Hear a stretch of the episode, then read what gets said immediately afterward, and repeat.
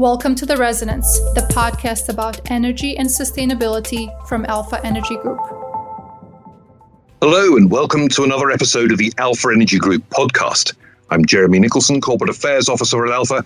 I'm joined for my fortnightly catch up on the European commodity markets by my colleague Jason Durden, our Head of Energy Markets and Risk Management. Now, Jason, you could start anywhere. The interest has not gone away in all the commodity markets, but let's start with oil and the international situation. How things moved with stocks and OPEC production and so on? Yeah, so quite a bit going on in oil at the moment, really. I mean, the, on a European focus level, Europe is still consuming lots of Russian oil, and the G7 has uh, met and announced uh, all sorts of things about what it would like to do to its members still t- taking uh, Russian oil and, and, and price caps and various things like that it all seems to be a little bit pie in the sky, really, if you ask me. I mean, it's not the G7, it's uh, the wider nations that are taking Russian oil that's uh, specifically the problem. But of course, the backdrop to all this is that we've seen prices slide on the global markets since June from about 125 $130 a barrel Brent to sort of 95 And uh, the Saudis and OPEC are kind of besides themselves with it. And there have been lots of saber rattling over the last week or 10 days. And that culminated really in a move on Monday when OPEC Plus agreed to uh, send what is nothing more than a signal to the market, but a cut of 100,000 barrels a day from October, which effectively is a reneging on the increase of $100,000 that uh, 100,000 barrels a day that should have gone into uh, the market. I think it's a clear signal that you know, OPEC is saying actually we've seen this market fall, and okay, so the bearish optimists, bear pessimists out there for the global economy are really driving this lower. Depending, you know, it doesn't matter where that we've got a few signals coming through about tighter uh, short-term markets. Uh, the bears are very much in control of this market, and uh, I think the Saudis uh, just felt it was important to say that you know we're not going to stand by. We will act if this slide continues. Right. And turning now to the situation in Europe for power and gas, especially, uh, we've had some extraordinary developments there. Uh, prices reaching record high levels again, and then falling back a bit with a bit of a bounce after the in my view, not terribly unexpected news that Russia wasn't going to resume flows through the Nord Stream 1 gas pipeline. Uh, I doubt the market would have been too surprised about that, to be honest. Uh, we've been in sort of worst case scenario mode for some time, but this has increased the calls for political intervention in the markets, hasn't it? So, what's the outlook looking like as far as the European power and gas markets are concerned? I mean, if we take the volatility issue for a moment, I mean, uh, you know, the last um, or just over a week ago, uh, we saw markets get pushed up to a thousand euros and beyond on the Cal 23 in Germany and France.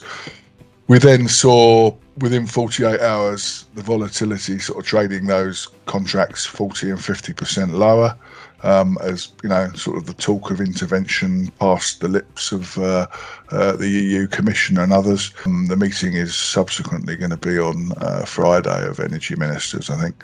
But uh, and there's been lots of uh, sort of bilateral and sort of independent state tinkering around the edges with, you know, particularly focusing on subsidising households. Uh, the Germans have uh, issued a raft of measures uh, about uh, introducing some kind of benefit to its uh, energy taking sort of domestic sector.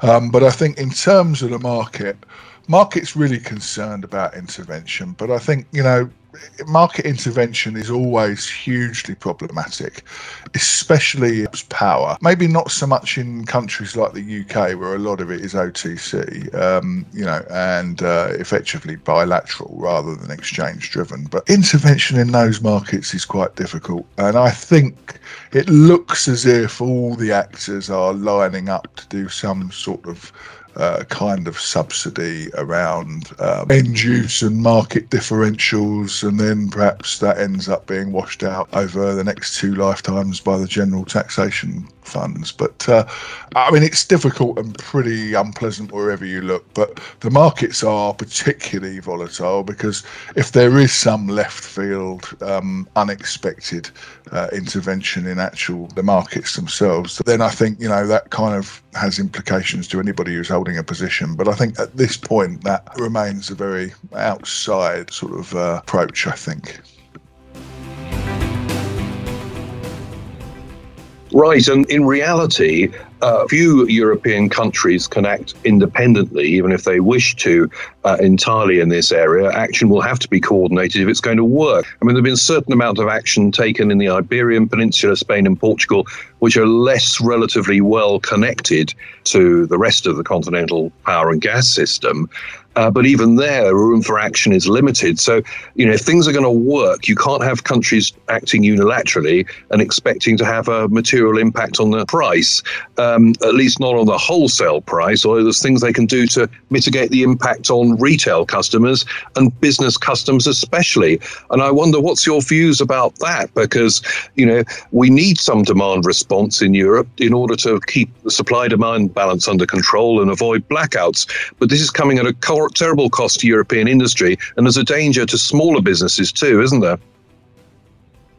Yeah, I think that's the key point to understand here, and I hope it's something that the politicians can grasp, is that there are all sorts of not easy, but uh, and in many ways quite unpalatable ways that European, and I'm talking wider than just the EU there, but the European industry can be mothballed or suspended, or you know, in, I mean, we're already seeing internationally owned businesses try to swap out for you know uh, alternative locations to manufacture some of this stuff and then just import it back into the uh, European and EU environment. So there's all sorts of things can be done there, and obviously the governments can be a little bit more long-termist, and actually they get the big demand, the destruction, particularly in certain areas that they're looking for.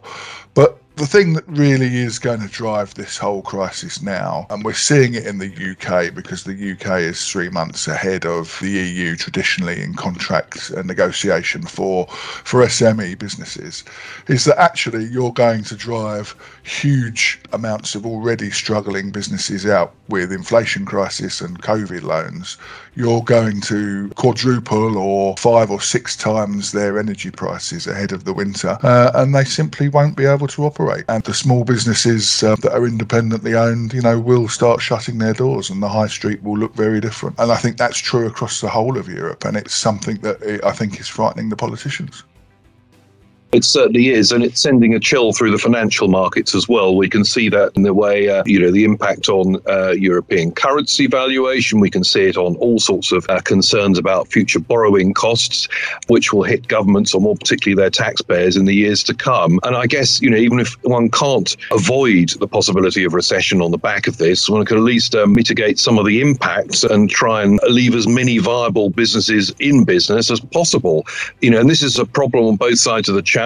As we're recording this, we've got a, one Prime Minister leaving Downing Street and presumably another one just about to enter uh, later on in the day. You know, this will be top of the list for them. Uh, what sort of interventions are there uh, that could materially impact on business energy users in the short term, do you think? I think the issue is that, you know, extending some kind of price cap at the billing stage is kind of essential. But I think what people can do is they can miss the point here. Whilst we have to make sure that every SME in the UK and across the continent of Europe doesn't go bust on the back of uh, economic war with Russia, what they do have to understand is that actually the markets are telling everybody uh, one undeniable fact is that there is not enough supply for this winter. I mean, certainly true now with the Russians really showing their, their colours with Nord Stream and sort of the whole general piece around uh, their import into the West. You know, the fundamental nature is that actually the market does need rebalancing. Uh, we have to cut our cloths accordingly, and there is not enough supply and too much demand. So demand has to be reduced. It's how the government tackles that without accidentally cutting great, you know, doing great social and harm to the fabric of the economy. Well, one might have thought government assistance or taxpayer assistance with with energy efficiency, both at the domestic and the business level, might be part of the solution. But none of these things happen instantaneously, do they? So we're kind of stuck with where we are for this winter. But uh, there is one area we haven't mentioned where governments could intervene here and elsewhere in Europe if they were minded to. Uh, and I'm not so much talking about the green levies, which are a, a decreasingly small proportion of highly inflated energy bills at the moment, but the cost of carbon. It does seem odd on one end of the argument argument to have uh, governments stoling the energy industry to burn as much coal and take gas-fired power stations offline to conserve gas at the moment. At the same time as we have an emissions trading scheme, which is you know incentivizing the opposite. Do you think there's a possibility of intervention there?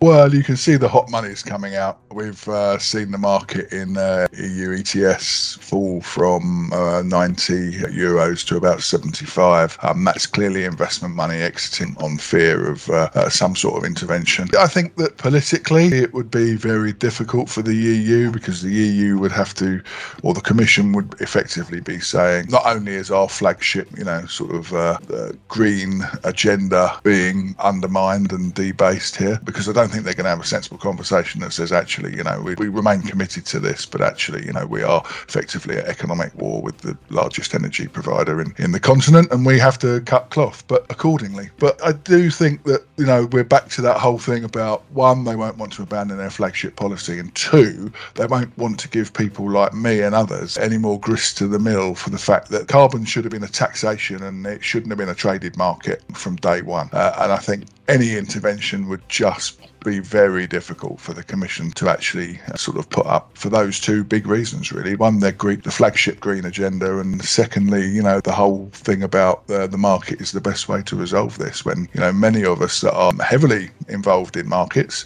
thought that it was uh, should have been a taxation from day one well, I rather agree with you about that, Jason.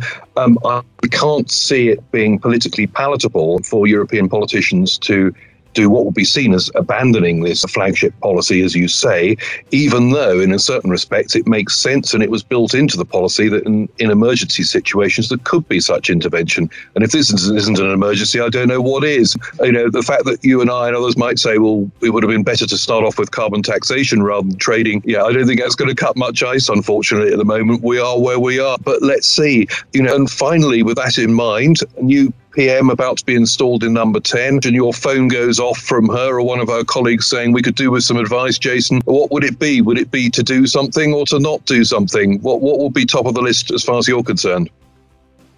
We live in a media age where uh, everybody calls for immediate action yesterday and everyone is an absolute expert on everything. But I think the government needs to be quite careful. But I think time is against the incoming refreshed government. And I think that the crisis in SMEs, all of those in the UK that have October annual renewals that are, you know, let's be quite frank here.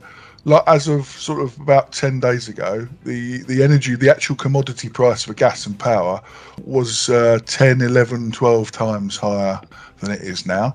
And obviously, we've had a little bit of a correction in the market, so we're probably down to seven or eight times uh, where it was 12 months ago.